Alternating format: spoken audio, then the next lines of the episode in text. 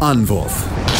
Der Handball-Talk auf meinsportpodcast.de. Hallo und herzlich willkommen zu einer neuen Ausgabe von Anwurf, eurem Handball-Talk auf meinsportpodcast.de und auf Sportradio. Dort laufen wir jeden Montag von 13 bis 14 Uhr. Und ja, wir haben uns in der vergangenen Woche mit der zweiten Bundesliga der Männer beschäftigt und wollen heute mal einen Blick auf die Bundesliga der Frauen werfen, beziehungsweise die zweite Bundesliga und uns dort mit dem Team beschäftigen, was aufgestiegen ist, denn wir haben einen prominenten Gast an der Seite und äh, wollen natürlich noch über viele weitere Themen sprechen. Die Handball Champions League, die ja diese Woche ähm, ja, bekannt geworden ist, wie, die, wie vieles aussieht, äh, Wildcard, wir haben Zitate von der ERF zu der ganzen Geschichte und da wollen wir natürlich drüber sprechen, aber jetzt begrüße ich erstmal unseren Gast. Mein Name ist Sebastian Mühlhoff und ich begrüße ganz herzlich den Trainer der Weibling Tigers, dem Aufsteiger der zweiten Bundesliga, Thomas Zeit. Hallo, Herr Zeit. Hallo, grüße Sie. Ja, Herr Zeitz, ähm, lassen Sie uns, bevor wir über, über Ihren Verein sprechen, so ein bisschen über Sie und Ihre Laufbahn sprechen. Ähm, für mich immer die erste Frage ist es eigentlich, wie sind Sie oder wie sind Sie zum Handball bekommen? Wann ging Ihre Handballbegeisterung los? Oh je, also ähm, zum Handball gekommen bin ich durch meinen durch meinen Vater, der äh, lange Jahre ähm, im Verein selbst gespielt hat und dann auch als Jugendleiter, als Vorsitzender äh, verschiedene Aufgaben übernommen hat. So war es eigentlich klar, dass ich mit drei Jahren, glaube ich, das erste Mal in die Halle äh, geschleppt worden bin quasi. Und äh, seitdem hat es mich da auch nicht mehr losgelassen. Ich komme jetzt aus einem kleinen Vorort von Frankfurt am Main, Obereschbach, was auch so eine kleine Handballgeschichte hat. Ähm, das war so der zweite Punkt, warum ich glaube ich auch beim Handball geblieben bin. Bei uns gab es nichts anderes. Also es gab entweder Handball oder Handball oder Freiwillige Feuerwehr, glaube ich. Und ähm, von daher, ähm, ja, bin ich glaube ich mit dem vierten Lebensjahr dann angefangen und dann äh, gespielt und irgendwann ja, vom Spieler zum Trainer und jetzt bin ich immer noch da. ja, ich meine, wenn, man ich, einmal anfängt, ist glaube ich, glaube ich schwer aufzuhören. Was, was macht für Sie so diese Faszination Handball aus? Also warum ist Handball der schönste Sport der Welt, würde ich jetzt mal sagen? ja, also es ist zumindest einer der schönsten Sportarten, ja, die, es, die es auf der Welt gibt, weil es, glaube ich, einfach erstmal äh, ein, ein spektakuläres Spiel ist. Also ähm, im Gegensatz zu, zu, zu vielen anderen äh, Sportarten vereint der Handball so viele Komponenten mit äh, Geschwindigkeit, ähm, Athletik, Körperkontakt, äh, Technik, aber auch, ja, es ist ein, ein, spannendes Spiel, es geht immer hin und her und ähm, ja, das, was glaube ich auch oft schon jetzt in den letzten Jahren mal durch die durch die Presse gegangen ist, ähm, dass der Handballsport auch ein, ein sehr fairer und ein sehr ehrlicher Sport ist. Und das ist so das, was, glaube ich, jede Handballerin und jeder Handballer, ähm, äh, was einem begegnet auf seinem Weg, dass man wirklich ähm, viele, viele gute Erfahrungen macht. Ja? Und das äh, macht, glaube ich, am Ende aus. Ja, definitiv. Also da, da kann ich nur zustimmen. Das ist auf jeden Fall das, was den Sport auf jeden Fall ausmacht. Ähm, natürlich klar, in Derbys, da geht es auch mal ein bisschen heißer zu, aber gut, das ist halt einfach so. Das gehört zu, ist es, glaube ich, in jeder Sportart so, dass es dann ein bisschen intensiver mehr Emotionen gibt als vielleicht im normalen Bundesligaspiel. Ähm, aber das macht diesen Sport ja auch. Das, deswegen lieben wir auch Sport, weil es einfach natürlich auch mal solche Spiele dann natürlich gibt. Ähm, welche Positionen haben gespielt und was war so das höchste der Gefühle? Ich glaube, dritte Liga oder dritte Liga haben sie, glaube ich, mal gespielt, ne? Genau, genau. Also da ich äh, da ich den äh, Vorteil hatte, mit der mit der linken Hand zu werfen. Oh. Äh, mein, einer meiner besten Kumpels, der hat auf äh, Linksaußen gespielt, der hat immer gesagt, äh, wenn du Rechtshänder wärst, dann äh, wärst du noch weiter hinten. Du hast Glück gehabt, dass du Linkshänder bist. Aber ich habe äh, genau bis Regionalliga hieß es damals, oder da gab es ja die dritte Liga noch nicht, da war es noch Regionalliga. Ähm, mal Ambitionen nach oben hatte ich Schon, aber nicht so richtig. Ähm, die Möglichkeit hätte sich ein, zwei, dreimal ergeben, aber äh, letztendlich ähm, war ich dafür zu faul, muss man auch ganz ehrlich sein, und war zu, zu gemütlich. Also das, was ich jetzt als Trainer ähm, gerne von meinen Spielerinnen ähm, anders erwarte, ähm, das habe ich damals als Spieler, da war ich auch noch nicht so weit, habe ich das selber nicht hingekriegt. Aber ich bin sehr zufrieden. Also von daher, ähm, ja, also dritte, dritte Liga war das, war das höchste der Gefühle, Regionalliga damals. Haben Sie so, so Spiele, wo Sie sich oder Momente von Ihrer Spielerkarriere, wo Sie sich gerne dran zurückkennen, wo Sie sagen, oh, das war, das war toll von mir oder das war ein tolles Spiel oder sowas? Oder auch abseits davon kann auch sein. Ähm, das ist eine, das ist eine gute Frage. Ich erinnere mich tatsächlich noch an einige Spiele, auch wenn es schon ein ganzes Weilchen her ist. Ähm, aber was am meisten, was am meisten in Erinnerung bleibt, sind eigentlich äh, die Dinge dazwischen mit den äh, Spielern, äh, die man so auf seinem Weg kennengelernt hat. Und einige von denen, die mich heute noch ähm, begleiten, äh, Freundschaften, die die entstanden sind. Und und das sind eigentlich so und die Dinge, die dann dazwischen passiert sind. Auf den Abschlussfahrten, auf den Vorbereitungsturnieren, auf den Auswärtsfahrten. Und äh, das sind das sind eigentlich eher so die Sachen oder äh, nicht eher, sondern das sind eigentlich die Sachen, die noch mehr präsent sind, sage ich jetzt mal als Spiele. Natürlich gab es da äh, große Spiele gegen Gelnhausen oder Kirchzell, alles so Derbys, Großbiberau, ne, äh, volle Halle, 2000 Leute und und also es gab schon schöne Sachen auf jeden Fall, aber ähm, noch eher, wenn wir uns mal treffen, erzählen wir weniger von den Spielen als von dem, was davor, danach oder zwischen den Saisons war. Ja, das kann ich mir sehr, sehr gut vorstellen. Da gibt es mit Sicherheit, glaube ich, bei jedem Handballer genug Geschichten, die ja da in dem Moment einfallen würden. Ja, das stimmt, das stimmt. Genau, und dann sind sie ja, ich glaube schon so relativ, so um die Beginn, wo sie in Richtung Herrenbereich kommen, dann haben sie schon angefangen, auch dann Trainer zu werden. Ähm, was hat sie dazu bewegt, zu sagen, okay, ich möchte jetzt Trainer werden? Ähm, war das irgendwie immer so, ein, so eine Geschichte, was sie schon länger begleitet hat oder, oder warum sind sie Trainer geworden? Also, ähm, es, es war so, dass, dass in meinem Heimatverein in Obereschbach damals und auch durch meinen Vater eigentlich immer relativ schnell klar war, dass die ähm, jungen, etwas talentierteren Spieler, wenn die so in die B- oder A-Jugend kommen, dass die gefälligst ähm, den älteren Trainer, der da bei den Minis oder bei der E-Jugend ist, so ein bisschen unterstützen. Ja, das ist halt ja. in so einem Verein dann immer so diese Thematik. Damit habe auch ich angefangen und ähm, äh, mit mit mit mit äh, ja Anfang 20 dann schon so viel Spaß dran gefunden, dass ich mit D- und C-Jugend weitergemacht habe. Und ähm, ja, dann äh, war das irgendwie so ein, so ein schleichender Prozess, wo man dann bei seinen eigenen Spielen auch überlegt, hm, was hätte ich jetzt vielleicht anders gemacht als der Trainer, den, der mich dann trainiert hat oder ne, war nicht immer ganz einfach, aber ähm, äh, für, für, mich eine, für mich eine spannende Zeit und so ging es relativ schnell so auf die Schiene, dass ich auch gesagt habe, oh, das, das ist wirklich was, was für mich spannend, was interessant ist, ähm, was ich weiterverfolgen möchte. Ja, auf jeden Fall haben sie sich dann ja äh, einige Stationen gemacht, waren ja Landesauswahlstrainer und haben sich dann so ein bisschen ja dann wirklich hochgearbeitet, bis es dann ja bis ja nach Mainz gegangen ist, wo sie ja dann wirklich ja sehr erfolgreich gewesen sind. Die Mainzerinnen in die erste Bundesliga ge geführt haben. Fünf Jahre waren sie da, mit Sicherheit eine sehr schöne und auch intensive Zeit für sie. Absolut, absolut. Also ähm, ich, ich bin ganz zufrieden mit dem Weg, den ich gemacht habe, weil ich einfach auch wirklich, ähm, ich sag mal, von ja, von unten nach oben das einfach gemacht habe. Ich war ja anfangs noch im, im Männerbereich, das heißt, meine erste richtige aktiven Trainerstation war ja in Oberursel bei den Männern und das war Landesliga, das war noch so Spielertrainerstation ähm, wo wir dann aufgestiegen sind in die Oberliga und dann wollte ich halt irgendwann diese Spielertrainer-Geschichte so ein bisschen ähm, ausblenden. Ich wollte nicht mehr der sein, der dann in der Not nochmal aufs Feld muss, sondern ich habe gesagt, ich möchte mich auf den Trainerjob konzentrieren und äh, da lag es natürlich nahe, in den Frauenbereich zu wechseln. Da fragt dich keiner mehr, ob du Spielertrainer machst oder nicht. ja, und ähm, dementsprechend ähm, hatte ich dann damals auch das Angebot von, von meinem Heimatverein, die damals in der zweiten Liga waren, so ein bisschen am Strand straucheln. Und so bin ich in den Frauenbereich reingekommen. Da war ich in Berfelden-Walldorf. Mit denen bin ich aus der Oberliga in die dritte Liga aufgestiegen. War ich auch äh, zweieinhalb Jahre, glaube ich, oder knapp drei, ja. Und äh, von da aus nach Bretzenheim, ähm, ja, aus der, zwei, aus der dritten in die zweite Liga, auch in, in, in, in knapp drei Jahren und dann Mainz, ja. Das war, das war so die, ähm, ja, die, die, die Station, wo ich auch gedacht habe, also wenn du es nochmal schaffst, in die erste Liga zu kommen, irgendwo ist Mainz 05 wahrscheinlich der Verein, mit dem es äh, äh, ganz gut gehen könnte, aufgrund der Voraussetzungen, die da drumherum herrschen. Ähm, nun war es am Ende ähm, ganz anders, wie ich es anfangs gedacht hatte. Ja, also ich hatte gedacht, es gibt äh, finanzielle Möglichkeiten, wo wir halt vielleicht auch ähm, ähm, ja, was, was, was zusammenstellen können, was gut ist.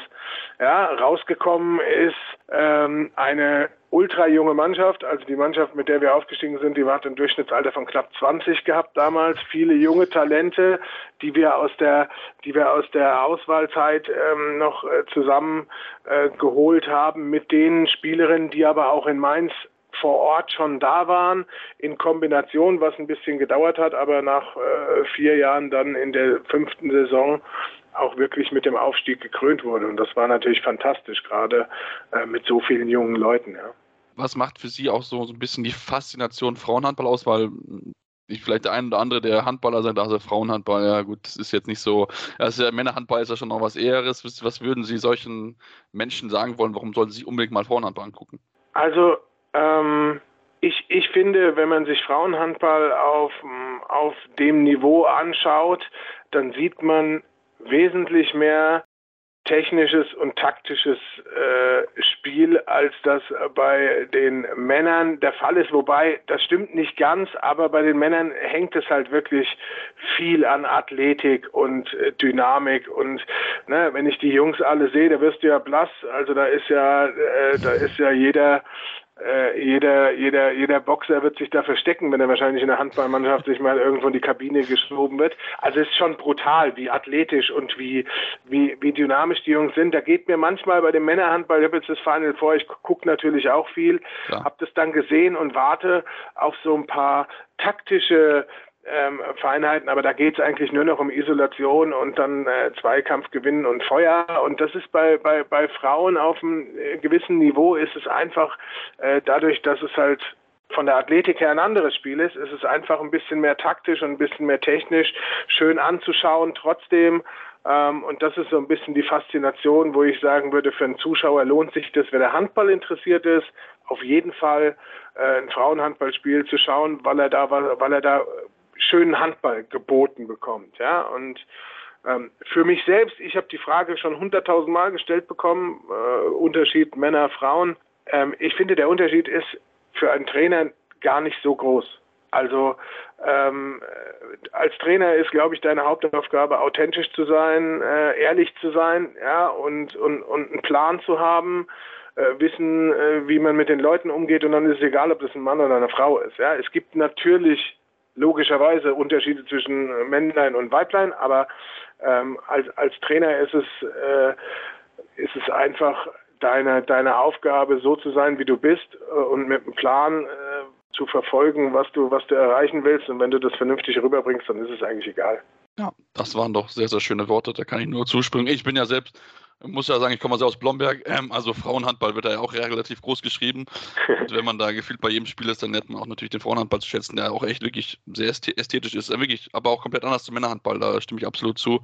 Ähm, ja, das ist wirklich eine, schon keine andere Sportart, aber trotzdem ebenso schön wie in der Männerhandball. Also ich gucke beides unheimlich gerne. Äh, also von daher äh, rede da natürlich auch gerne drüber, wie wir es ja in unserem Podcast mittlerweile auch machen, jetzt seit Anfang des Jahres. Ähm, und deswegen, genau, machen wir jetzt aber mal eine kurze Pause äh, und dann wollen wir natürlich gleich noch über Sie sprechen, über Ihre Saison sprechen und natürlich dann die Ziele für die erste Bundesliga. Deswegen bleibt dran hier bei Andorf, eurem Handballtalk.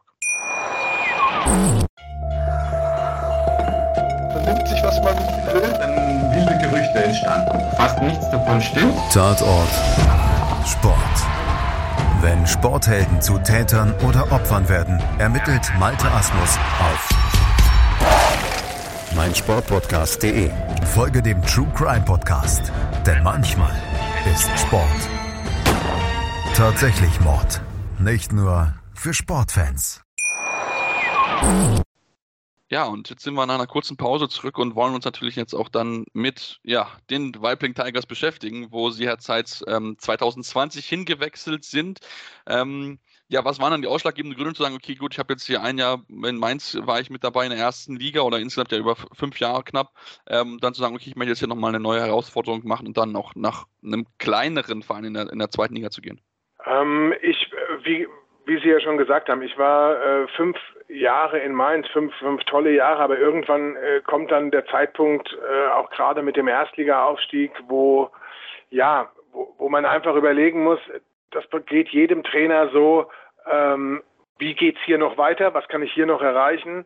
Ähm, oder, oder mit wem ja, von der Mannschaft her gesehen, weil es ist auch klar, wenn du fünf, sechs Jahre dieselbe Ansprache hast, irgendwann kannst du so gut sein, wie du willst, werden dir die Spielerinnen auch sagen, ah, das schon wieder und das es wiederholt sich ja irgendwann mal. Das ja, ist ja gar nicht, das geht ja gar nicht anders. Egal wie kreativ du bist, ähm, der Mensch verändert, also hat seine hat seine Eigenschaften und und dementsprechend habe ich damals äh, nach einer neuen Herausforderung gesucht und nach einem Verein, der natürlich auch ambitionierte Ziele hat, ähm, aber vielleicht so ein bisschen ähm, mal außerhalb meiner Range liegt, wo ich mich bis dahin bewegt habe. Weil ich war eigentlich, ich bin von Hessen mal da, wie gesagt, nach Rheinhessen gehüpft, aber äh, das war jetzt auch keine Entfernung und für mich war es schon interessant, mal in die Frauenhandball-Hochburg Baden-Württemberg zu kommen, ja, um mal zu gucken, was da denn so geht. Und ähm, ich hatte tolle Gespräche äh, und dann ist es ja auch immer so ein Ding, so ein, also man sagt immer so ein Nasengeschäft. Ja, wir haben uns gegenüber gesessen und wir waren uns eigentlich vom ersten Gespräch an so,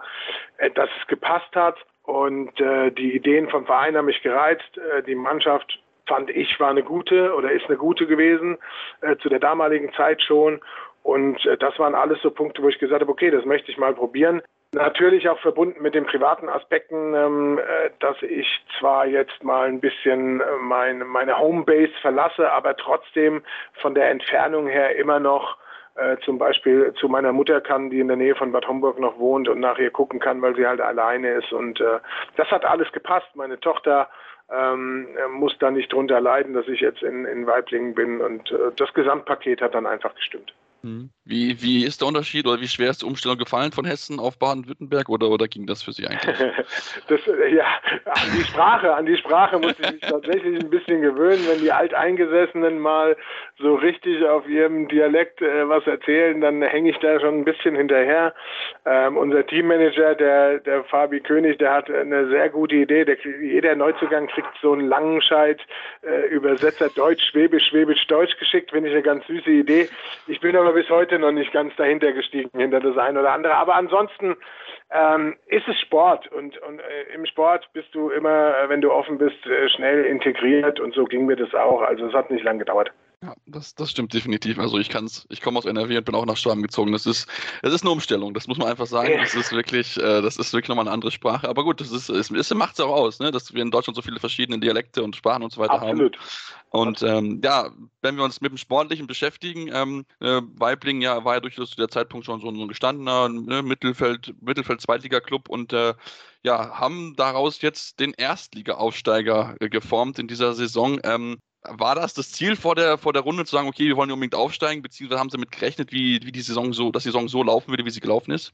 Äh, also das Ziel war es äh, im, äh, im ersten, zweiten, dritten Gespräch, wo wir uns getroffen haben und dann vereinbart haben, dass wir zusammenarbeiten, dass wir das probieren wollen, in die erste Liga aufzusteigen. Das war schon das Ziel.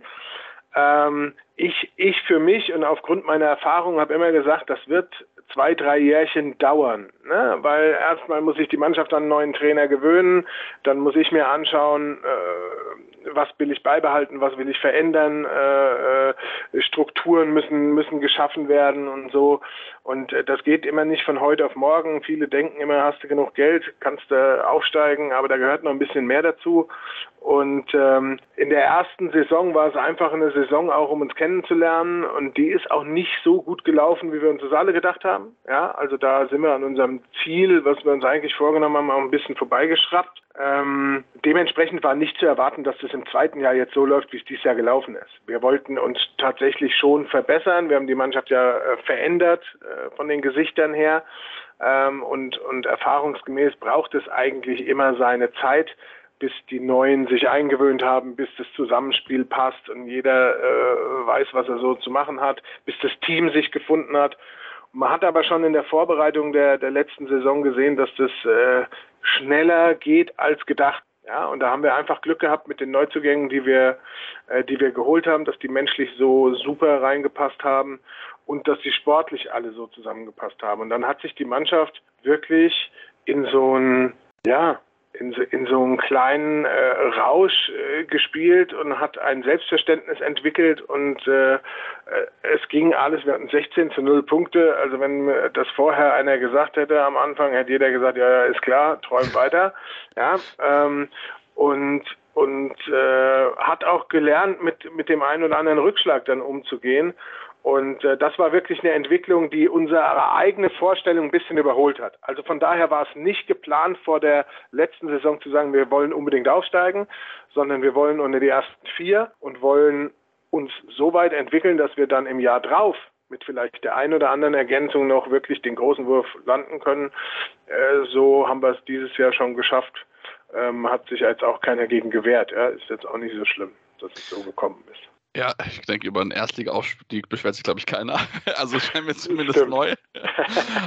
Aber ähm, ja, also ich, ich meine, wir waren auch, wir waren auch überrascht natürlich, als wir es ein bisschen verfolgt haben während der Zeit. Ähm, zumal auch gerade, weil es ja so relativ gut angefangen ist, man wenig Spiele verloren hat und so. Ähm, und ähm, ja, das ist natürlich auch schon äh, ja, sehr, sehr stark, wenn man auch vor allem anguckt, dass der Kader ja relativ junger ist. Jetzt vielleicht nicht so jung wie zu den Anfangszeiten in Mainz, aber trotzdem sind es viele Spielerinnen, die, die noch nicht so, nicht so erfahren sind wie jetzt andere. Also ich glaube, ich habe ich glaub, nur drei Spielerinnen gesehen im letzten Kader, die älter sind als ich. Also ich bin 28, das ist schon äh, ja, beeindruckend eigentlich. Absolut. Absolut. Also das ist ja trotzdem auch, ähm, egal wo ich jetzt war, ist es so ein bisschen äh, mein Ziel, dass ich gerne mit, mit jungen Leuten, mit talentierten Leuten arbeite, um die zu ähm, so ein bisschen zu, zu entwickeln, weil ich finde, dann da hast du den meisten Spaß dran, auch als Trainer, wenn du siehst, wie sich jemand entwickelt, was er, was er, was er äh, noch aus sich rausholen kann und du hast halt auch die meisten Möglichkeiten, also den Leuten viel mitzugeben und dann auch für dein Spiel, für dein Team viel zurückzubekommen. Ja, und das ist so, das ist so der Weg, den ich eigentlich überall gegangen bin und das ist auch in dieser Mannschaft jetzt so, wo ich besonders stolz drauf bin, muss ich ganz ehrlich sagen, das habe ich auch immer versucht in allen anderen Interviews zu, äh, zu erwähnen, ist, dass ganz, ganz viele Spielerinnen von denen, die letztes Jahr auf dem Feld waren, halt aber auch schon drei, vier, fünf Jahre oder noch länger in Weiblingen waren. Ja, also dass auch die Spielerinnen, die dort waren, und das sind nicht wenige, ja,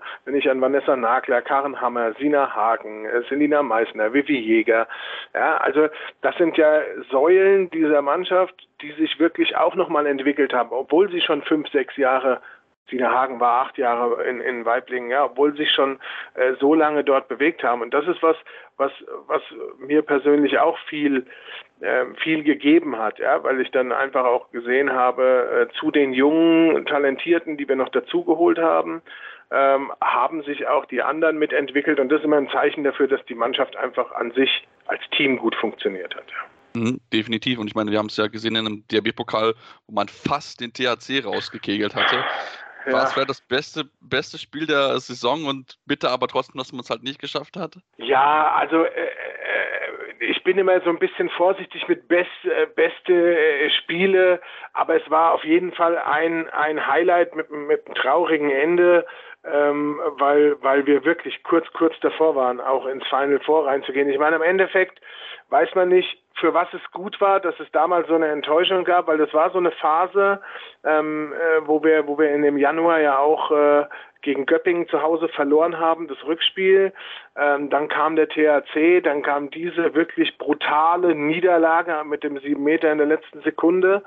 Ähm, wir hatten übrigens in den zwei Angriffen davor einmal Innenpfosten, einmal unterkante, unterkante Latte. Also wenn die zwei Dinger reingehen, äh, wäre uns der sieben Meter egal gewesen. Aber ähm, und da war auch so ein bisschen so die Frage, wie übersteht diese Mannschaft das? Weil Sie haben was ganz Wichtiges vorhin auch gesagt. Da ist kaum Erfahrung drin, was auch erste Liga und Aufstiege in den Sphären angeht. Ja, wir haben mit Branka äh, Setsch eine, eine, eine super erfahrene Torhüterin, die uns aufgrund von Verletzungen jetzt auf dem Feld letzte Saison nicht zur Verfügung stand, aber abseits der Platte auch eine wichtige Rolle gespielt hat. Ja, ähm, aber ansonsten habe ich kaum Spielerinnen gehabt, die überhaupt in der ersten Liga sich mal bewegt haben oder diese Erfahrung hatten, wie gehe ich mit Drucksituationen bei Aufstieg oder sowas um. Und wie die Mannschaft es dann gelöst hat, auch nach dieser äh, Niederlage gegen den THC, das ist wirklich schon, schon aller Ehren wert. Ja? Und ähm, von daher, ja, haben wir spaßeshalber gesagt, bleibt das DHB-Pokalfinal vorher noch ein Ziel, was wir noch erreichen können, also wo sich darauf hinarbeiten lässt. Mal gucken, wie das dann wird. Ja, das ist natürlich klar. Also Ziel ist immer da, man hat es wie gesagt gut gemacht. Ist es so ein, so ein Spiel dann auch, wenn man jetzt guckt auf die neue Saison, was auch so ein bisschen so Hoffnung macht, dass man das auch vielleicht auch mithalten kann, weil ich meine, THC ist ja auch einer der Top-Mannschaften in der Bundesliga.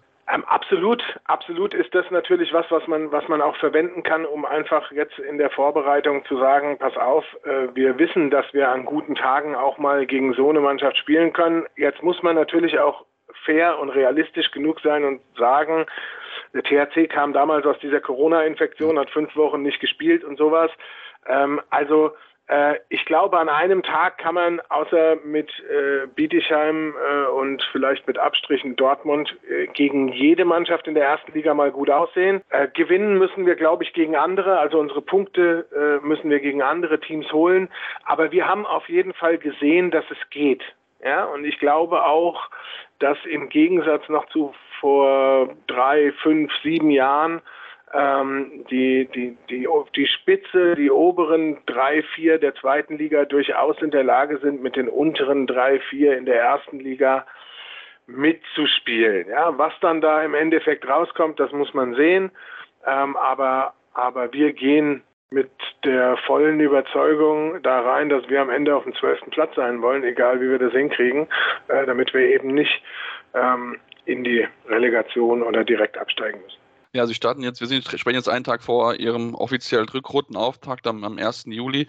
Ähm, ja, was ist Ihr Gefühl? Ich meine, natürlich klar, Klassenhalt ist das große Ziel. Ich glaube, das ist bei jedem Verein, äh, der da neu aufgestiegen ist, erstmal das vorrangigste Ziel. Ähm, fühlen Sie sich denn gut aufgestellt? Ich meine, Sie haben noch zwei junge Nationalspielerinnen, U18-Nationalspielerinnen dazugeholt, die ja dann in, erst im späteren Verlauf dann dazukommen, also von da wahrscheinlich noch nicht von Beginn an so eine große Rolle spielen können. Ja, ich, also ich war, ich war mit den Neuzugängen vorher schon äh, sehr zufrieden. Wir haben jetzt mit Magda und Matti nochmal wirklich zwei talentierte Mädels aus der Region dazugeholt, was uns auch immer wichtig ist, auch als Verein äh, weil das natürlich ähm, äh, nochmal noch mal anders ist, als wenn du, wenn du, wenn du Leute aus quer aus ganz Deutschland oder was weiß ich woher holst.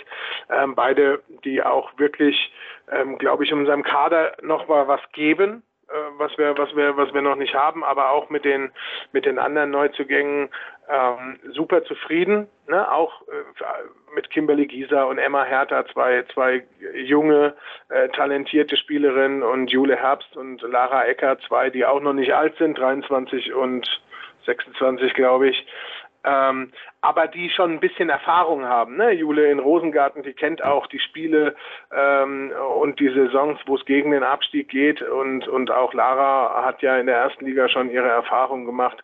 Also von daher haben wir, glaube ich, die Needs bedient, die wir bedienen wollten, weil gerade Linkshänder war, war so eine Geschichte, da wo wir gesagt haben, da wollen wir, da wollen wir ähm, Alternativen haben. Und ähm, es war für uns auch von vornherein klar, dass wir, äh, selbst wenn das klappt mit dem Aufstieg, jetzt nicht einer um die Ecke kommt mit einem großen Geldkoffer und sagt, geh mal einkaufen.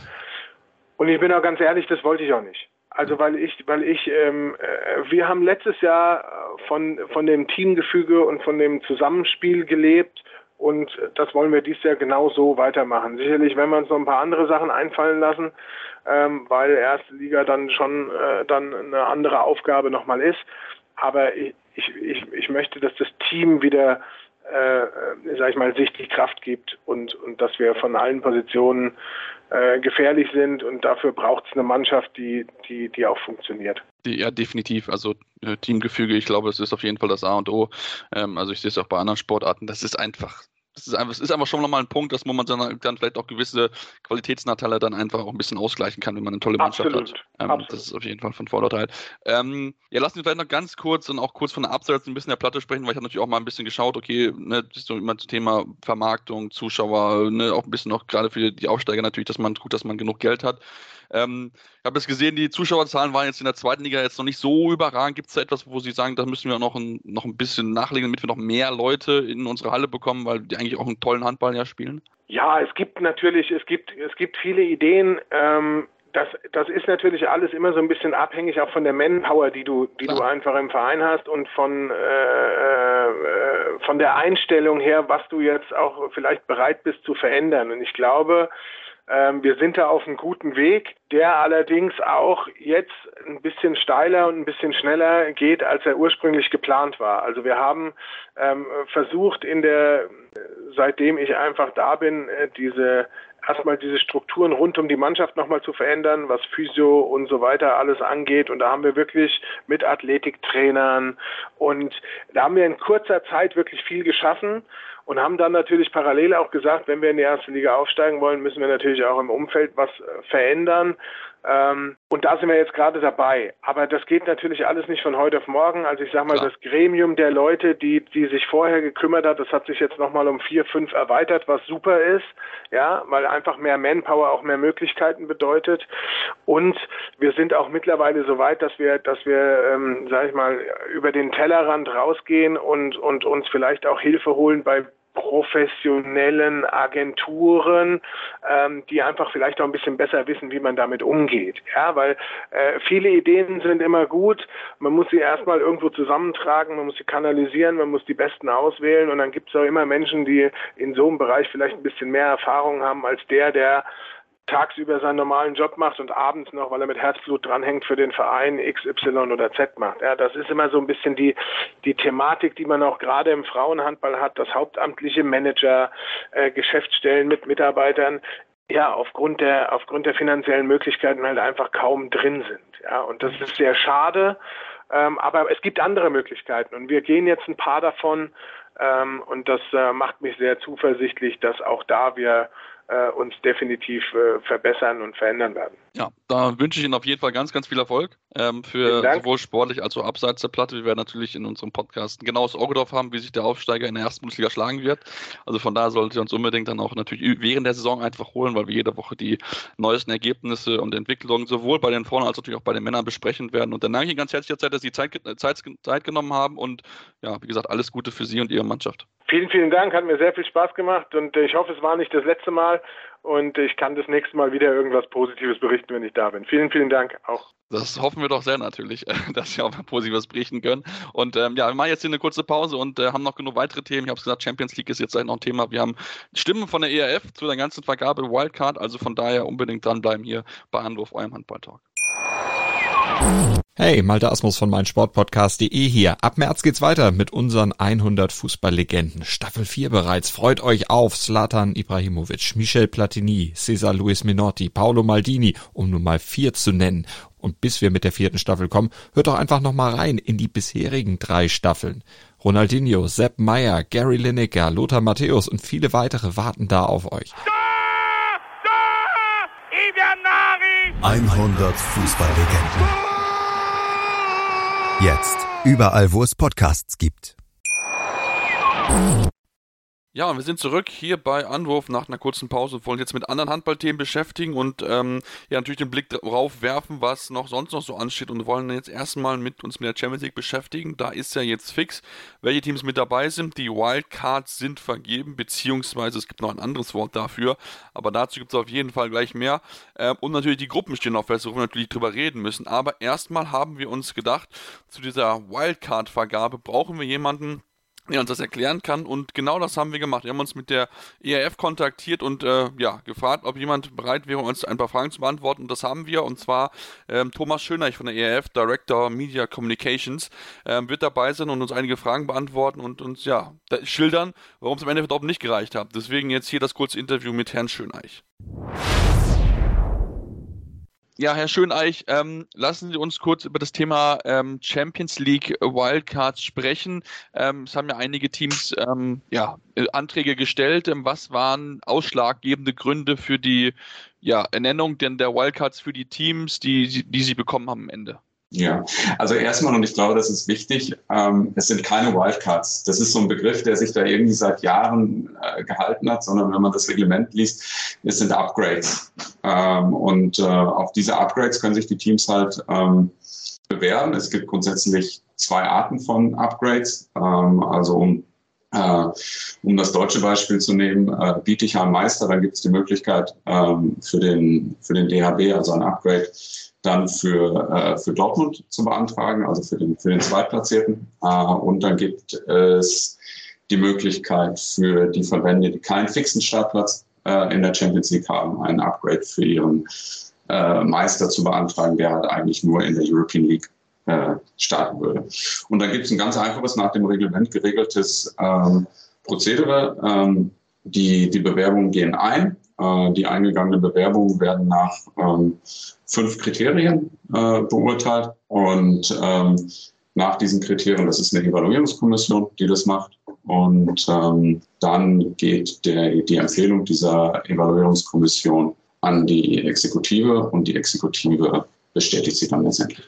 Ja, Herr Schöneich, ähm, Sie haben die Gruppe schon erwähnt gehabt. Ähm, wer, wer sitzt mit dabei? Ist das ein wechselndes, äh, sind das wechselnde Personen oder ist das quasi jedes Jahr äh, oder ist das ein fixes Seit, das seit Jahren zusammensitzt? Das sind äh, wechselnde Positionen im Sinne, dass äh, ähm, Position wechseln könnten sozusagen. Also das ist die, die Evaluierungsgruppe setzt sich zusammen einmal aus dem Chairman der, der Competitions Commission, der ERF, also dem Vorsitzenden der Spielbetriebskommission, dann dem Chief Sports Officer, das ist auf der ERF äh, ähm, der, der Vorsitzende der Spielbetriebsabteilung. Dann sitzt da drin der Geschäftsführer der ERF Marketing. Und zwei, einmal für die Frauen, einmal für die Männer, ein Vertreter der Clubs vom Forum Club Handball nominiert. Okay, gut. Und die, die wechseln äh, jährlich dann die Vertreter oder wechseln die quasi dann nur, wie sie dann entsprechend gewählt werden bei den äh, entsprechenden Kommissionen?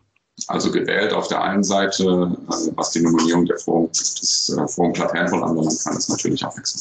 Okay, ähm, können Sie vielleicht für diejenigen, die das nicht wissen, mal diese, diese fünf Punkte ausführen, weil ich, diese, diese ja, Upgrades, wie Sie genannt haben, sind ja immer viel diskutiert, sage ich es mal so.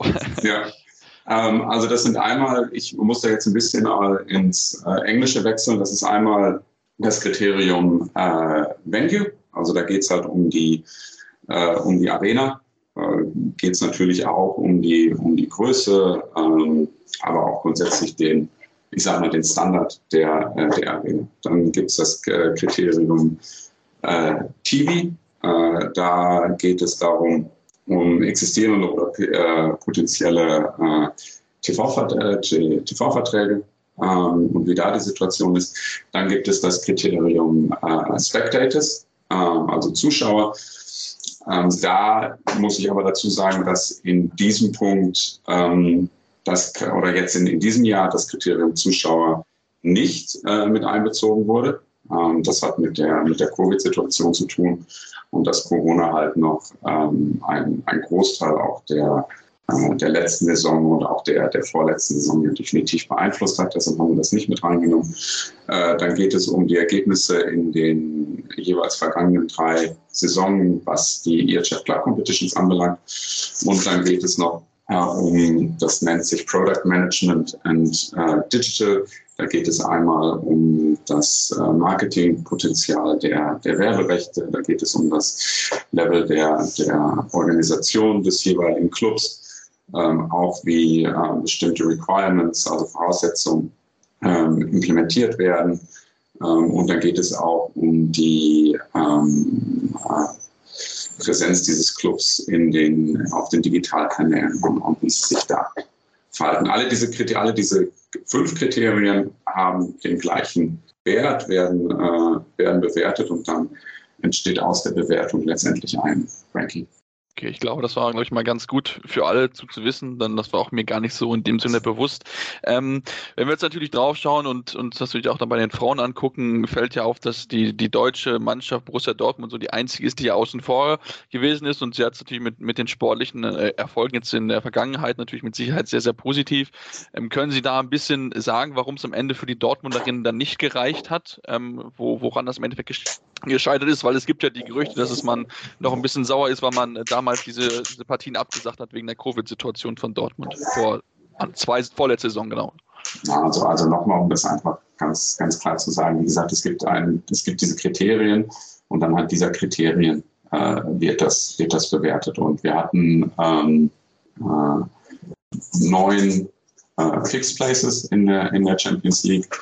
Äh, wir hatten ähm, dementsprechend sieben, Play sieben Platzierungen, die über Upgrades ähm, vergeben wurden. Und ähm, wir hatten letztendlich bei der äh, Champions League der Frauen acht ähm, Teams, die sich auf so ein, ein Upgrade beworben haben. Und dann wird die Champions League de facto nochmal mit 16 Teams gespielt. Ähm, was ja auch immer bei so, sowas, sowas ist, auch wenn es zwar Kriterien gibt, aber es gibt ja immer wieder, glaube ich, jedes Jahr gefühlt offen die neue die Frage, ob es nicht auch vielleicht sinnvoll ist, so eine, eine Qualifikation zu spielen. Ist das ein Thema bei Ihnen, wo man sagt, okay, das wäre vielleicht mal interessant oder wollen Sie bei diesem aktuellen Format mit den, mit den Upgrades bleiben? Nein, es ist also aktuell, dass das Spielsystem, so wie es ist, ähm, wird jetzt erstmal beibehalten. Und ich muss dazu sagen, dass das auch das volle äh, Feedback und die volle Unterstützung der, der Clubs beziehungsweise der Clubvertreter dann zum Beispiel auch aus dem Forum Club Handball ähm, hat, dass, dass, dass das Spielsystem so wie es ist, aktuell das Beste ist für die Champions League und auch die teilnehmenden Clubs. Ja, und nach diesem kleinen Interview sind wir jetzt zurück und begrüßen dann jetzt auch in der heutigen Ausgabe den lieben Tim Detmer. Hallo Tim. Hallo Sebastian. Ja, Tim, lass uns über ähm, ja, das sprechen, was dort, äh, ja, was wir gelernt haben von Herrn Schöneich, wie genau sich diese Champions League Wildcards bzw. Upgrades, wie er uns ja erklärt hat, zusammensetzen. Fünf Kriterien sind dafür wichtig und wenn wir halt hören, TV-Vertrag, Halle, Drehchen auch Zuschauer und auch so ein bisschen Vermarktung an sich, merken wir auch schon, dass Dortmund da noch einiges an Luft nach oben hat. Ja, wie gesagt, wir haben äh, letzte Woche, glaube ich, auch schon darüber gesprochen, ähm, dass André Fuhr ja schon vor ein paar Wochen so ein bisschen die Infrastruktur in Frage gestellt hat, ähm, des BVB, beziehungsweise in Frage gestellt hat, ob das reichen könnte oder, ne. Das ist dann ja, leider jetzt hat sich leider bewahrheitet ähm, und es ist durchaus verständlicher geworden, wie ich finde. Ähm, aber nichtsdestotrotz ist es natürlich echt bitter. Ähm, natürlich auch kein so gutes Licht auf den deutschen Frauenhandball, wenn das zweitbeste Team, das dazu natürlich auch noch einen riesigen Fußballverein im Hintergrund hat, also durchaus die Möglichkeit hätte, ein bisschen besser aufgestellt zu sein, ähm, ja, diese, diese Forderungen nicht erfüllen kann. Ähm, ja, das ist schon, das lässt schon tief blicken. Ähm, aber ja, muss man, muss man mal schauen, ob sich Dortmund da jetzt in den nächsten Jahren hinentwickeln kann. Ähm, müssen wir mal abwarten.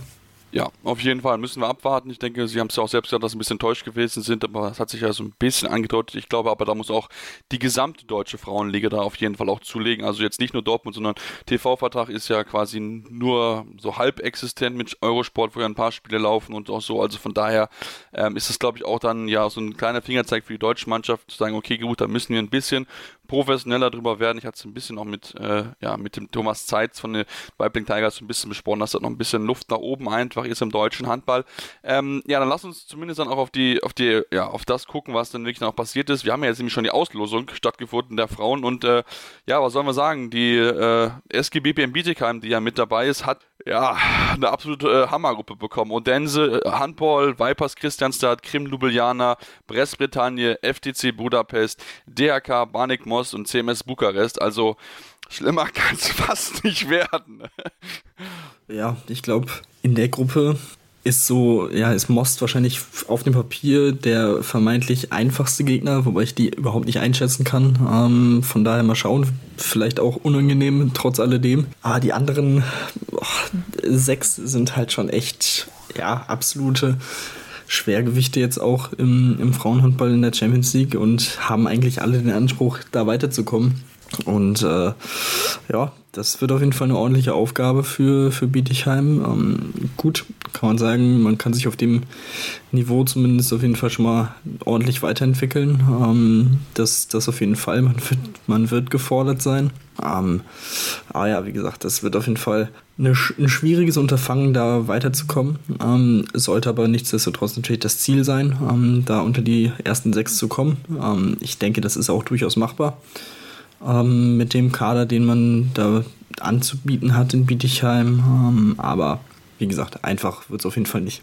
Nee, definitiv nicht. Äh, das wird auf jeden Fall keine einfache Sache. Ähm, also das ist schon, ja, das ist schon echt krass. Ähm, das ist, was sie da, was sie da an Aufgabe haben. Wenn wir uns mal die andere Gruppe angucken, da ist Gjör drin, Metz, Rapid Bukarest, äh, äh, Podgorica aus Montenegro, Stonerham, Team Esberg, äh, Castanomu, Billy Desi aus der Türkei und äh, Lokomotive Zagreb. Also von daher schon noch die einfachere Gruppe. Aber natürlich, wenn man, wenn man zu den Besten gehören will in Europa und wenn man auch als amtierender Titelverträger reinkommt, ähm, ja, hat man auch einen gewissen Anspruch, möchte natürlich beweisen, dass man noch in der höheren Klasse bestehen kann. Und das haben sie auf jeden Fall, diese Möglichkeit, sich zu beweisen. Das wird keine einfache Aufgabe, wie gesagt, aber ist schon etwas, was ich ihnen zumindest zutrauen würde, denn Markus Gaugisch hat ja wirklich da eine tolle, eine tolle Mannschaft zusammengestellt, aber es kann natürlich halt sein, dass dann natürlich die Siegesserie, die sie aktuell immer noch haben, dann auf jeden Fall brechend wird, weil ich glaube, dass sie dann schon noch die Auswärtsfahrten dann, äh, dann nach FTC, nach Krim Jubiliana oder so, das werden schon harte Aufgaben, also da werden sie, glaube ich, diesen, diesen Flow aus der vergangenen Saison einfach so in der Form nicht aufhalten, aufrechterhalten können. Nee, das kann ich mir tatsächlich auch nicht vorstellen. Ähm, ja, also Markus Govic freut sich ja auch auf die Gruppe, äh, wie er schon verlauten hat lassen. Ähm, spricht natürlich von dieser attraktiven, von attraktiven Teams, Titelverteidiger ist dabei, Teams, die sich nochmal personell verstärkt haben und so weiter. Ähm, dazu hat er gesagt, dass es natürlich durchaus hilfreich ist, dass die Reiseziele mit Bus und Flugzeug erreichbar sind. Das ist natürlich, was die Planung angeht, während der Saison natürlich auch nicht so schlecht, weil das Programm wird jetzt natürlich auch nochmal deutlich heftiger als in der letzten Saison. Ähm, da ist das Thema Regeneration und Reisen natürlich auch wieder äh, deutlich mehr im Fokus. Ähm, dementsprechend ja, scheint er trotz der äh, schwierigen Gegner alles, alles in allem ähm, relativ ja, froh drauf zu blicken. Ja, definitiv, definitiv, da bin ich absolut bei dir. Bin ich sehr gespannt, wie das funktioniert. Wir werden natürlich dann das Auge drauf haben, machen jetzt eine kleine Pause und kommen dann gleich zurück und wollen uns natürlich dann noch mit den Herren noch beschäftigen. Ähm, der Champions League Quali mit, aber auch der WM-Auslosung und natürlich noch den Blick werfen auf die U20-Frauen, wie sie sich bei der WM geschlagen haben. Deswegen bleibt dran hier bei Anruf, eurem Handball-Talk.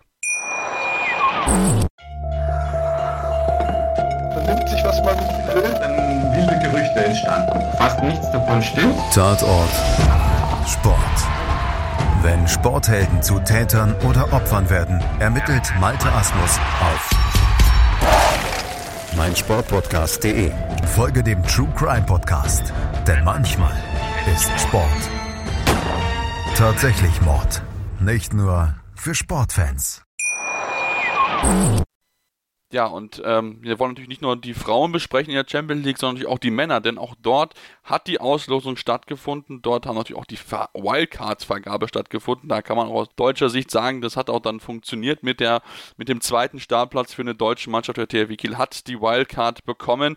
Ähm, insgesamt muss man, also wenn man sagen, das also anschaut, jetzt keine großen Überraschungen mit dabei mit Aalborg, Nord, Veszprem, Plotsch, Zagreb, äh, Elverum und Celje, die bekommen haben. Vielleicht ein bisschen überraschend, dass es nicht Sporting bekommen hat nachdem sich, wie sie präsentiert haben und auch Modo Saporoshi, aber da gibt es einfach wahrscheinlich das Thema, dass man halt noch nicht genau weiß, wie es für die ukrainische Mannschaft weitergehen wird. Und wenn wir uns ja die Gruppen anschauen, Tim, auch hier haben wir eine absolute Tobesgruppe und eine Gruppe, die wirklich machbar ist. Die Kieler Gruppe, Sejet, Barcelona, Celje, Kielce, Nantes, Elverum, Aalborg. Also das ist, das sind drei der vergangenen äh, Champions League Final Four Teilnehmer in einer Gruppe. Das wird für Kiel eine richtige Herausforderung. Ja, auch hier ähnlich wie bei Bietigheim sehe ich eigentlich nur ein Team, das nicht unbedingt den Anspruch haben dürfte, vor allem in dieser Gruppe mit dieser Stärke weiterzukommen. Das ist Celje und der Rest, so wie Aalborg aufgerüstet hat, so wie Elverum sich entwickelt hat, ähm, das, da, da, muss gefühlt, äh, da müssen sieben Mannschaften eigentlich weiterkommen äh, für diese sechs Plätze und kommen in Frage.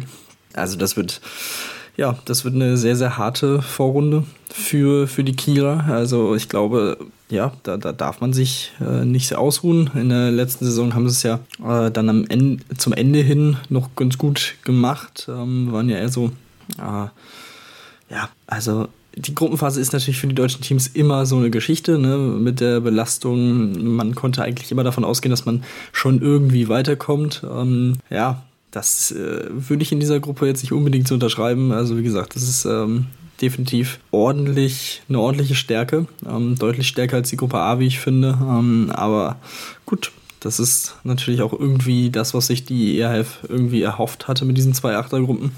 Dass man eben viele Topspiele hat äh, jede Woche. Ähm, in dem Fall geht es dann mal auf. Ähm, auch wenn ich weiterhin nicht äh, der größte Fan von diesen zwei Achtergruppensystem bin. Aber gut, das äh, ist nochmal eine andere Geschichte. Aber wie gesagt, für Kiel, ähnlich wie für Bietigheim, das wird auf jeden Fall eine sehr, sehr harte Gruppenphase. Oh ja, das wird sie definitiv. Und ja, du hast recht, das ist genau das, was die ERF haben will. Aber wie gesagt, man kann das auch einfacher machen. Man kann das ein bisschen mehr streuen. Klar, da hat man nicht so viele Highlight-Partien jetzt wie in der Gruppenphase. Aber ich glaube, das ist gut. Wie an der deutschen Brille ist natürlich entspannter für die deutschen Teams. Hier auch natürlich dann besser vielleicht auch mit der Belastung klarkommen. Aber gut, es ist halt bei anderen Teams, wo halt die Ligen halt nicht so kompetitiv sind, natürlich auch komplett anderes. Da liegt natürlich der Fokus voll auf der Champions League und halt auch auf diese Spiele, die sie jetzt in der Gruppenphase halt bekommen. Also von daher, ähm, ja, kann man da natürlich verschiedenste Sichtweisen äh, da auch sehen. Lass uns Gruppe A angucken, äh, mit Magdeburg dann natürlich, ähm, haben als Gegner Paris, Gok Gutme, Porto, Dynamo Bukarest, äh, Veszprem, Plotsch und Zagreb. Eine Gruppe, die nicht einfach ist, aber wo ich schon denke, okay, da muss eigentlich die nächste Runde auf jeden Fall drin sein, jetzt vielleicht nicht auf den ersten zwei Plätzen, aber ähm, ja, Ziel sollte auf jeden Fall das, das, das die K.O.-Runde sein. Ja, also ich glaube schon, dass man äh, generell sagen kann, dass die Magdeburger da eine Gruppe erwischt haben, die auf jeden Fall machbar ist, die auch auf jeden Fall so machbar ist, dass man sich ja durchaus im Vorhinein als drittbestes Team da platzieren kann. Ähm, wie gesagt, klar, man hat mit Porto, mit Plotzk, das sind auch keine schlechten Teams, wenn, auch wenn die Namen vielleicht nicht so klangvoll sind wie in einer anderen Gruppe. Ah, die musst du vor allem auswärts natürlich auch erstmal schlagen. Ähm, GOG bin ich, bin ich sehr gespannt drauf, wie, wie die sich schlagen werden. Äh, aber ansonsten, ja, also Paris und Veszprem, wie gesagt, Veszprem muss man auch mal abwarten. Ähm, ich würde den Magdeburgern da auch durchaus was zutrauen. Von daher, also dadurch, ich glaube, die müssen sich da vor keinem verstecken. Wie gesagt, auch Paris mit ein bisschen Umbruch, Emily dann nicht mehr dabei, mit Hansen, äh, der weggeht. Also, ja, also, warum nicht? Also ich glaube, da ist schon durchaus ein bisschen was drin für die Magdeburger, auch was die ersten beiden Plätze angeht. Klar, muss dann auch gut laufen, man muss äh, Glück haben mit, äh, mit der Belastungssteuerung und so weiter. Das steht außer Frage. Aber ähm, verstecken müssen sie sich da nicht. Von daher, also ich glaube, die hat's da, die haben es da schon ganz, ganz okay getroffen. Das kann man, glaube ich, schon so sagen. Das denke ich auch. Also ich meine, sind auch attraktive Gegner. Ne? Also so ist jetzt auch nicht. Äh, zwar jetzt nicht die ganz großen Granaten, aber natürlich Paris ist ein toller Name, Plotsch, Westbrem natürlich. Und dann hast du halt so, so Mannschaften wie Gok, wie Porto ähm, und auch Bukarest, die sich, die echt so, ja, schon so Underdogs sind, aber die man halt trotzdem nicht unterschätzen sollte. Ne? Gerade auch durch die Auswärtsreisen nach Bukarest und auch nach Zagreb, wo dann die Hallen natürlich auch entsprechend äh, sehr, sehr laut sein werden. Da bin ich sehr gespannt, wie sie, wie sie damit umgehen. Wie gesagt, prinzipiell traue ich ihnen schon zu, dass sie da auf jeden Fall in die nächste nächste Runde einziehen und ähm, ja, dort den, den Sprung schaffen. Ähm, dann wollen wir noch, bevor wir zur Nationalmannschaft kommen, ja, zwei kurze Personalien auf jeden Fall noch besprechen. Und zwar hat der HSV Handball sich Alexander Pinski geholt ähm, für die, äh, ja, für das Tor, für die Torhütermannschaft. Ähm, soll in der ersten Liga ja, mittrainieren und dann als dritter Torhüter ist er dort eingeplant. Erstmal einfach ein bisschen zu Erfahrung zu sammeln. Ist jetzt 19 Jahre alt, also von daher, ähm, ja, es ist schon noch, noch ein äh, Mann für die Zukunft auf jeden Fall. Ähm, dann hat auch die HSG Blomberg Lippe nochmal, äh, ja, spontan wechseln müssen haben sich Lisa freigeholt von Göpping, ähm, die dort äh, ja als siebter Neuzugang dazugekommen ist, denn man hat, musste kurz ähm, ja umplanen, denn man hat eine Spielerin auf jeden Fall äh, verloren, ähm, denn äh, Linda, Linda, Linnea Peterson hat aus äh, ja aus Heimweh, sage ich mal so, entschieden, dass sie nicht mehr in Blomberg spielen möchte, hat sich dann zu entschieden, zurück in die Heimat zu gehen. Ähm, deswegen brauchte man hier einen kurzfristigen Ersatz. Ja, dann Tim, dann lass uns ähm, auf das weitere große Thema kommen vom Wochenende und zwar auf die Auslosung der WM. Ähm, haben ja so ein bisschen drauf äh, gewartet, was dort rauskommen wird. Die deutsche Mannschaft hat eine Gruppe bekommen, die durchaus machbar ist. Katar steht als Gegner dort, Serbien und ähm, ja, ein, noch ein zu bestimmender Gegner aus Afrika.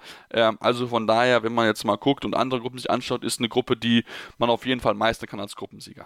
Ja, das muss das Ziel sein, ähm, vor allem weil es auch der fünftplatzierte der Afrikameisterschaft sein wird, die vom, ich glaube, 11. bis 18. Juli äh, ausgetragen wird. Also nächste Woche startet die. Ähm, von daher, also ja, Katar ist nicht mehr das Katar, was sie 2015 äh, waren, als sie alles zusammengekauft haben, was äh, ja drei Jahre nicht gespielt hat. Ähm, das hat sich ja jetzt auch so ein bisschen geändert. Auch wenn da, glaube ich, immer noch ein paar rumlaufen, ähm, warum auch immer. Und ähm, ja, Serbien ist natürlich eine Mannschaft, die unangenehm zu bespielen ist. Ähm, das, das schon.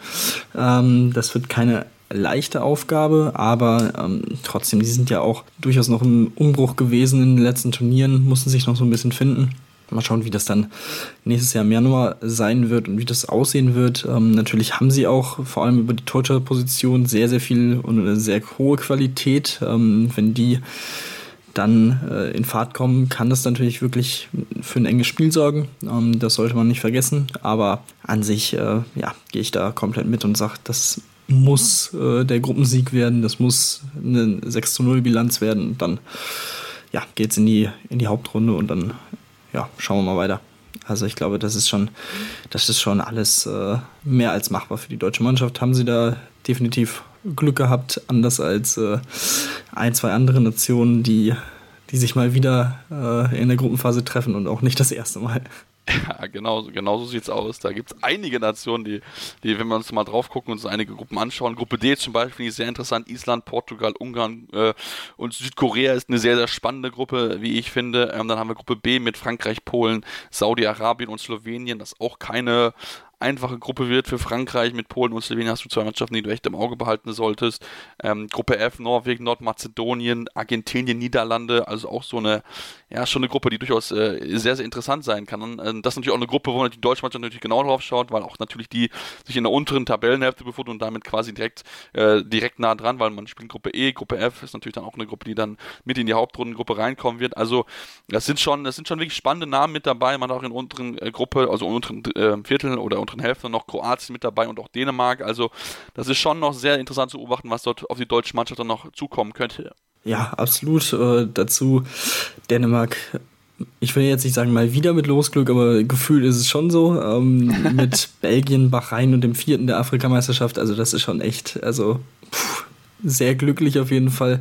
Kroatien, ähm, ja, wird sehr interessant sein. Die haben nämlich zwei afrikanische Mannschaften, auf die sie dann warten, plus dann noch die USA. Das sollte jetzt kein großes Problem sein, aber ähm, ja, den Afrikameister, den dritten, das ist, glaube ich, schon, ja, das kann vor allem, wenn die beiden dann vielleicht auch als erste beiden Gegner kommen, echt unangenehm werden. Also wenn du im ersten Spiel gegen den Afrikameister spielen musst, äh, da vielleicht irgendwie einen Punkt lässt und dann im zweiten Spiel gegen den dritten der Afrikameisterschaft unter Zugzwang bist, ja, das ist, äh, ist nicht zu unterschätzen.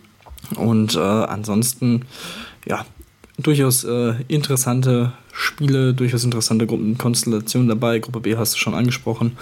Äh, Schweden mit Brasilien, dem zweiten der Afrikameisterschaft und Uruguay, ähm, glaube ich, noch ganz gut weggekommen. Ähm, aber ja, natürlich sticht diese Gruppe D mit Island, Portugal und Ungarn, was wir ja schon kennen von der EM, äh, heraus. Ähm, ich bin sehr gespannt drauf. Die Spiele waren ja auch alle wirklich extrem eng, sehr, sehr interessant zu sehen. Also ich glaube, das wird schon wieder ein absolutes Spektakel, wenn die Teams aufeinandertreffen. Und ähm, von daher, ja, schauen wir mal, ob sich die Ungarn besser schlagen ohne den Druck der Heimfans im, äh, im Hinterkopf. Alles andere, ja, wird sich dann zeigen, ist ja auch noch ein bisschen, bisschen was hin.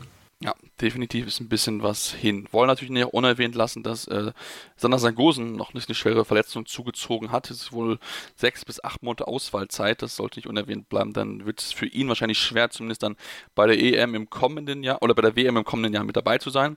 Äh, 2023. Also von daher muss man mal gucken. Auch natürlich für den THW Kiel ein enormer Rückschlag. Also da werden wir dann nicht mehr so viele Spiele wahrscheinlich von Sangosen im Trikot vom THW sehen. Natürlich sehr, sehr schade. Ähm, auch natürlich Ihnen gute Besserung an ihn und dann lass uns zum Abschluss dann noch ja, auf die deutsche U20-Weltmeisterschaft zu sprechen kommen. Die deutsche Mannschaft hatte ja einen guten Start hingelegt. Wir hatten es besprochen gehabt, eine äh, Hauptrundengruppe, die machbar gewesen ist. Am Ende reicht es dann aber in Anführungsstrichen nur zu Platz 7, denn man muss einfach sagen, dass man sowohl gegen Schweden als auch gegen Dänemark ähm, ja einfach keine Chance hatte. Gegen Schweden haben wir im Viertelfinale verloren, dann Platzierungsspiele dann gegen Dänemark. Also am Ende aber hätte man sich äh, persönlich verabschieden können. Ja, das kann man so festhalten. Also Schweden und Dänemark, das waren wirklich äh, ja einfach Klassenunterschiede, das muss man leider so deutlich sagen. Ähm, wenn man aber darauf blickt, dass die Mannschaft ähm, in der, im letzten Jahr bei der Europameisterschaft Achter geworden ist, denke ich mal, spiegelt das durchaus auch das Leistungsniveau ganz gut wider ähm, und ist, glaube ich, nochmal so ein bisschen höher einzurech äh, oder anzurechnen. Ähm, auch in diesem Spiel Platz 7 gegen die Schweiz hat man sich am Ende tatsächlich nochmal unnötig äh, schwer gemacht. Ähm, also es sah zur Pause sehr, sehr gut aus mit 17 zu 11, ähm, 74% Trefferquote nach 30 Minuten. Also das war wirklich sehr, sehr stark. Ähm, aber danach ja, war so ein bisschen, wurde so ein bisschen der Stecker gezogen und nach 40 Minuten war, waren die Schweizerinnen dann auch schon wieder dran auf ein Tor. Da hat nicht mehr so viel funktioniert beim deutschen Team. Ähm, ich glaube, es ist dann extrem wichtig, dass sie dieses Spiel trotzdem noch gewonnen haben am Ende. Nicht nur um jetzt da siebter statt achter ähm, auf dem Blatt stehen zu haben, sondern einfach mit einem guten Gefühl da rauszugehen. Ähm, wie gesagt, ähm, bis auf diese beiden Spiele und natürlich das Spiel gegen Tschechien, was, was man auch hätte gewinnen müssen eigentlich und ähm, sich gefragt hat, wie konnten wir das verlieren, ähm, war das wirklich teilweise auch sehr, sehr ähm, starke Auftritte und das trotz Corona-Problemen, trotz Verletzungsproblemen und ähm, dementsprechend, glaube ich, ist das alles in allem äh, dieser siebte Platz absolut im Rahmen. Ja, definitiv absolut im Rahmen, das kann man auf jeden Fall schon so sagen. Also das ist wirklich ähm, ja aller Ehren wert. Wie gesagt, man ist einfach dann noch ein bisschen was weg von den äh, ja absolut Top-Nationen wie halt Schweden, wie halt auch Dänemark natürlich. Das sind einfach dann andere Herausforderungen. Aber wie gesagt, die Mädels haben es gut gemacht, haben tolle Spiele gezeigt. Am Ende auch dann noch den persönlichen Sieg gegen die Schweiz, sodass man sich dann hat Platz 7 sichern können. Also von daher ähm, ja gute Leistung da. Und damit sind wir am Ende unserer heutigen Ausgabe. Wir hoffen, es hat euch gefallen. Wenn es euch gefallen hat, dürft ihr uns gerne eine 5-Sterne-Rezension bei iTunes da lassen oder auch bei Spotify. Gerne auch konstruktive Kritik, was können wir besser machen, woran können wir arbeiten. Ansonsten solltet ihr uns auf jeden Fall auch weiterhin folgen auf den Social Media Kanälen eurer Wahl. Facebook, Twitter, Instagram, finanzieren wir mit dem Handel Anwurf. Ja, und dann gibt es uns dann nächste Woche wieder hier bei Anwurf eurem Handball-Talk mit den neuesten Meldungen aus der Handball, äh, aus der Handballwelt. Wir natürlich genauestens darauf aufpassen und euch wieder eine tolle Folge mit 60 Minuten. Deswegen solltet ihr uns unbedingt folgen und dann hören wir uns nächste Woche wieder hier bei Anwurf, eurem Handball-Talk. Anwurf. Der Handball-Talk auf meinsportpodcast.de. Wie baut man eine harmonische Beziehung zu seinem Hund auf? Puh, gar nicht so leicht. Und deshalb frage ich nach, wie es anderen Hundeeltern gelingt, beziehungsweise wie die daran arbeiten. Bei Iswas Dog reden wir dann drüber. Alle 14 Tage neu mit mir, Malte Asmus und unserer Expertin für eine harmonische Mensch-Hund-Beziehung, Melanie Lippisch. Iswas Dog? Mit Malte Asmus. Überall, wo es Podcasts gibt.